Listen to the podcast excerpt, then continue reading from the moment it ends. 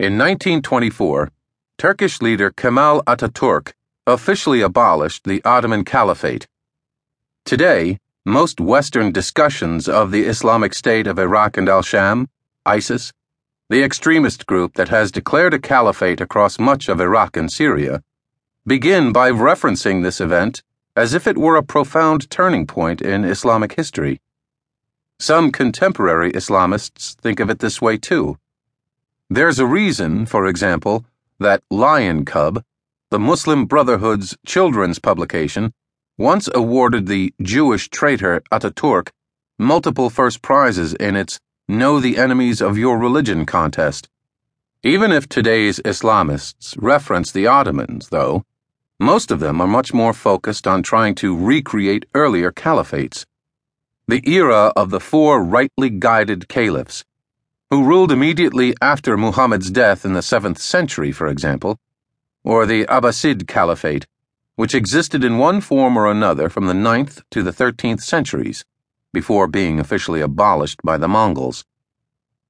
By conflating the 19th century Ottoman royal family with these caliphs from a millennium ago or more, Western pundits and nostalgic Muslim thinkers alike have built up a narrative of the caliphate as an enduring institution, central to Islam and Islamic thought between the 7th and 12th centuries.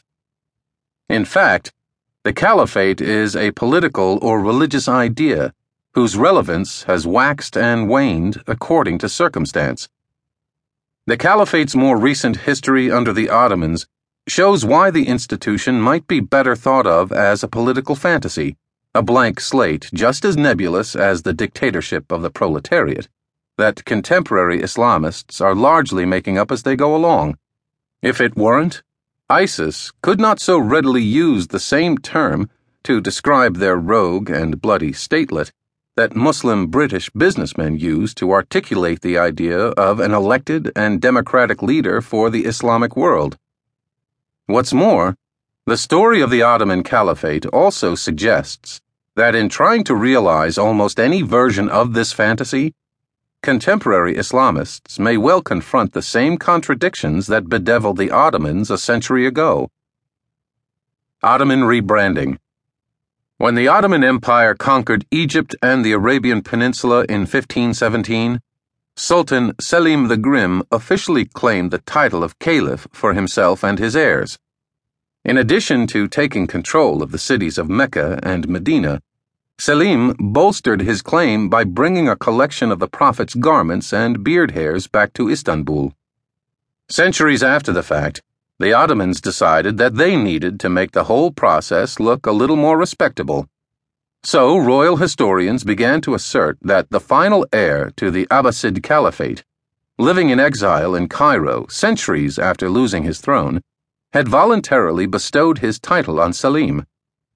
More practically, the Ottomans buttressed their claim to Islamic leadership by serving as guardians of the Hajj and sending an elaborately decorated gilt mantle to cover the Kaaba each year.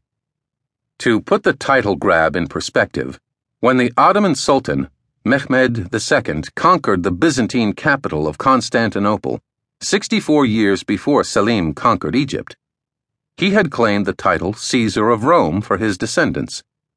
To the extent that being caliph had any more purchase than being Caesar for the Ottomans in the late 19th century, it was largely the result of a political campaign on the part of Sultan Abdul Hamid II to rally anti colonial sentiment around the Ottoman state and to boost his own domestic legitimacy.